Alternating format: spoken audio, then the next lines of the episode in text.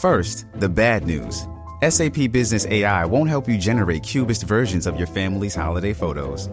But it will help you understand which supplier is best to help you roll out your plant based packaging in Southeast Asia, or identify the training your junior project manager needs to rise up the ranks, and automate repetitive tasks while you focus on big innovations. So you can be ready for the next opportunity. Revolutionary technology, real world results. That's SAP Business AI.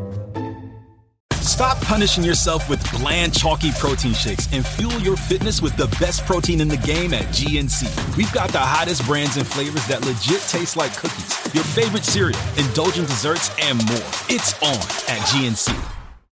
Find a fresh take on a fall getaway to Wilmington, North Carolina and beaches. Enjoy hiking trails in a state park, fresh seafood with a side of live music, and fall festivals galore. Then live it up along the Riverwalk in Wilmington's historic downtown. With three island beaches, Carolina, Curie, and Wrightsville, and a vibrant downtown, you get the best of the Carolina coast all in one place. Plan your fall getaway at WilmingtonandBeachesVacation.com.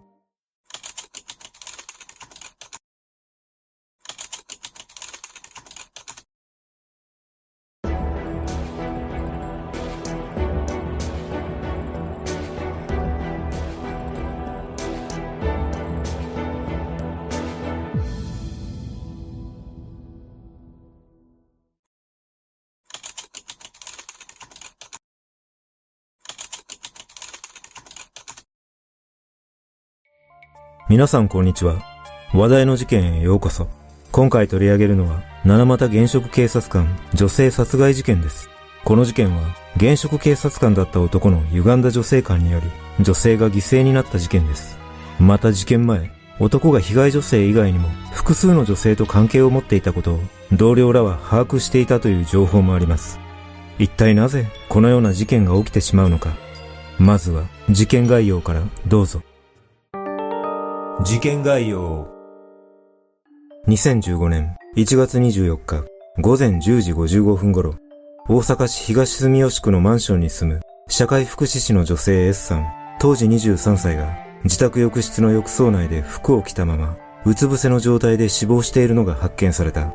司法解剖の結果、死因は首を強く絞められたことによる窒息死と分かり、警察は殺人事件として捜査を開始した。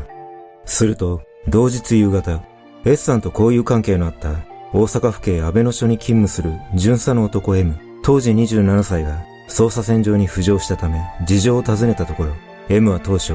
S さんのことは知っているが、殺されたことは知らなかったと供述していたが、翌25日、私がやりました。ベルトで首を絞めましたと、供述を一転させたことから、M を殺人容疑で逮捕した。その後の調べで、M の動機が明らかになるにつれ、市民の安心や安全を守るべき警察官とは思えないほど卑劣な犯行が浮き彫りとなり、驚くことに事件当時、七股もしていたことから、世間の怒りの感情は一気に高まり、その裁判に注目が集まった。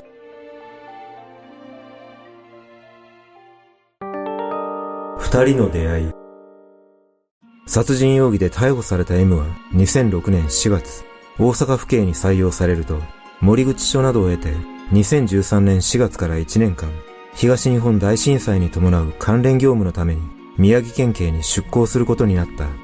出向して間もない5月、M は待ち込んで宮城県内の大学に通う S さんと出会うと、間もなくして二人は交際を始めているが、当時 M は別に交際していた女性がいるにもかかわらず、そのことを S さんには隠し、交際を続けていた。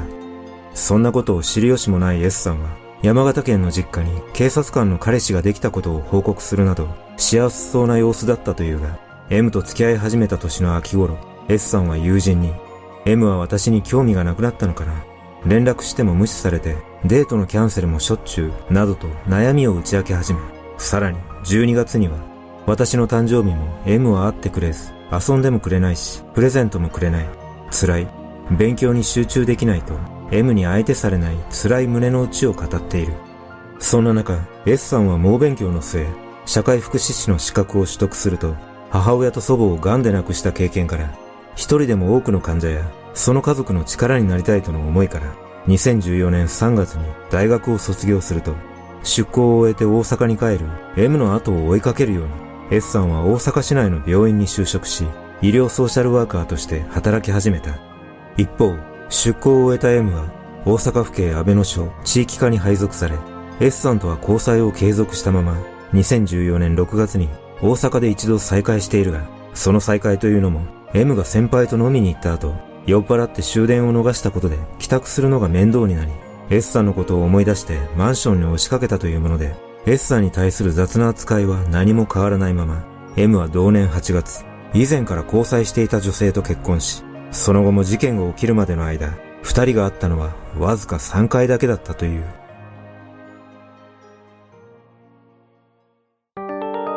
嘘の発覚。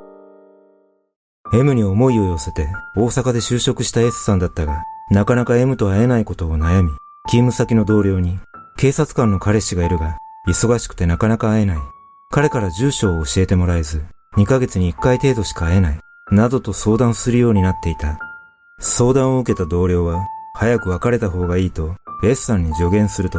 S さんはその助言通り、2014年10月に自ら別れを切り出しているが、M から、お前は俺のことが一番好きやんか。別れられへんやろ。と言われ、あえなく別れを撤回され、その後も計3回別れを切り出したものの、その都度 M に関係を引き伸ばしにされ、別れるタイミングを失っていた。ところがある日、M と居酒屋に行った際、そこで M の後輩警察官を紹介してもらう場面があり、この出来事がきっかけで、後に S さんは M の全てを知ることとなった。2015年1月12日、S さんは M の後輩警察官の Facebook を眺めていたところ、ある人物が投稿した写真を発見し、言葉を失った。その写真というのは、なんと M とその妻が写る二人の結婚式の写真で、これまで M が誕生日やクリスマスにも会ってくれなかった理由が明らかになると同時に、S さんの中で激しい怒りが込み上げていった。そして翌13日、S さんは自身の Facebook に友人限定で、我慢して我慢して何回も爆発しそうになった。はっきりした。これで堂々と前を向けると投稿し、わかる人が読めばわかる内容だったことから、M の後輩警察官がこの投稿に気づいて M に伝えたが、この時 M は特に何も行動は起こさなかった。しかし、同月21日夜、S さんが Facebook に今度は社会的制裁を受けてもらうと書き込むと、M は事の重大さにやっと気づき、S さんに LINE で連絡を取ったが、返信が来ないため、同月24日朝、M は S さんの住むマンションへと向かった。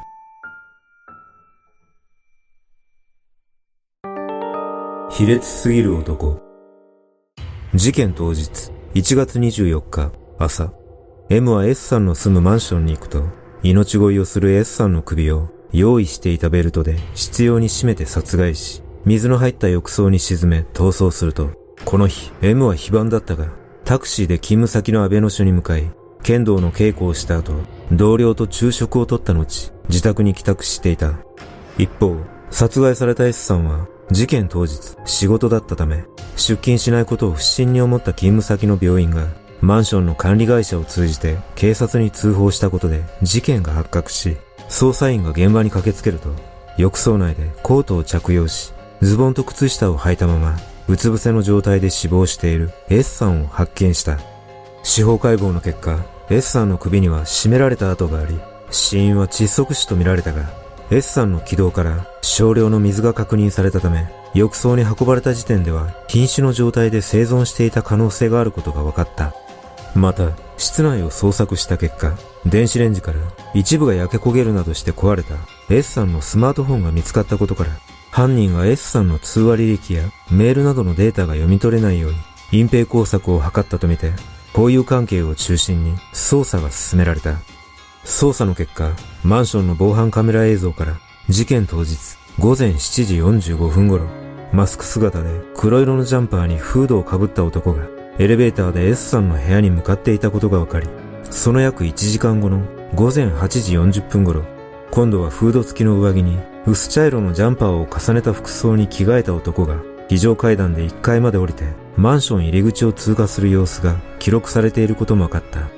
警察はこの防犯カメラに映っていた男が事件に関与したとみてこの男の行方を追っていたところ、なんと警察官である安倍の署勤務の M が捜査線上に浮上し、任意同行を求め事情を聞いたところ、S さんのことは知っています。でも、殺されたなんて知りませんと話し、事件の関与を否定していたが、翌25日に供述が一転し、私がやりました。ベルトで首を絞めて殺しましたと話したため、M を殺人容疑で逮捕した。調べに対し M は、別れ話を切り出したら、交際していたことを奥さんや警察に言うと言われ、カッとなった。たまたまバッグに入っていたベルトで首を絞め、ベルトは安倍の署内で捨てたと供述し、後にそのベルトは安倍の署内のゴミ集積所で発見された。これらのことから M は突発的犯行を示唆する供述を行っているが、着替えを用意していた点などから警察は計画的犯行の線が強いと見ていたため、裁判では計画性の有無が争われることとなった。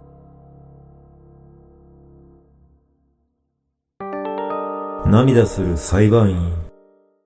2015年9月15日、大阪地裁で初公判が開かれ、M は起訴内容を認めたため、後半は刑期と犯行の計画性が主な争点となった。検察側は M は結婚前後から被害者以外の複数の女性と交際していたことを指摘し、不適切な女性関係を勤務先や妻に知られることを強く警戒していたと述べたほか、M が凶器の革製ベルトを持参していた点から計画性があったと主張した。そんな中、被告人質問の場面で検察官が M になぜ S さんに交際を申し込んだのか、性行為をしやすいからかと問いかけると、M は、そうですね、と悪びれた様子もなくさらっと答え、我が子を殺害された S さんの父親は、M は娘のことを性のはけ口と考えていた。邪魔になるとおもちゃを捨てるようにして殺したと、涙をこらえながら述べ、続いて証言台に立った S さんの姉も、妹は都合のいい、どうでもいい女だったのかと号泣し、過呼吸で法廷にうずくまる場面もあり、その光景に涙する裁判員もいた。同年10月1日、論告休憩公判で検察側は、命乞いをする S さんの首をためらうことなくベルトで締めたと、極めて悪質かつ卑劣だと指摘し、M に懲役20年を求刑した。一方、弁護側は、突発的な犯行で事件後に懲戒免職処分になるなどの制裁を受けたとして懲役14年が相当と主張し最終意見陳述で M は S さんの命を奪ってしまい申し訳ございませんでしたと遺族に謝罪した同月16日判決公判で M は懲役18年の刑が言い渡され裁判長は判決理由を事前に殺害があり得ると考えていたとは認められないと計画性を否定する一方で命乞いをした S さんの首を絞めるなど、犯行の悪質性を指摘し、警察官として人の生命を守る義務に違反して命を奪ったことには強い非難に値すると述べ、その後 M が控訴しなかったことで刑期は確定し、事件の幕は降りた。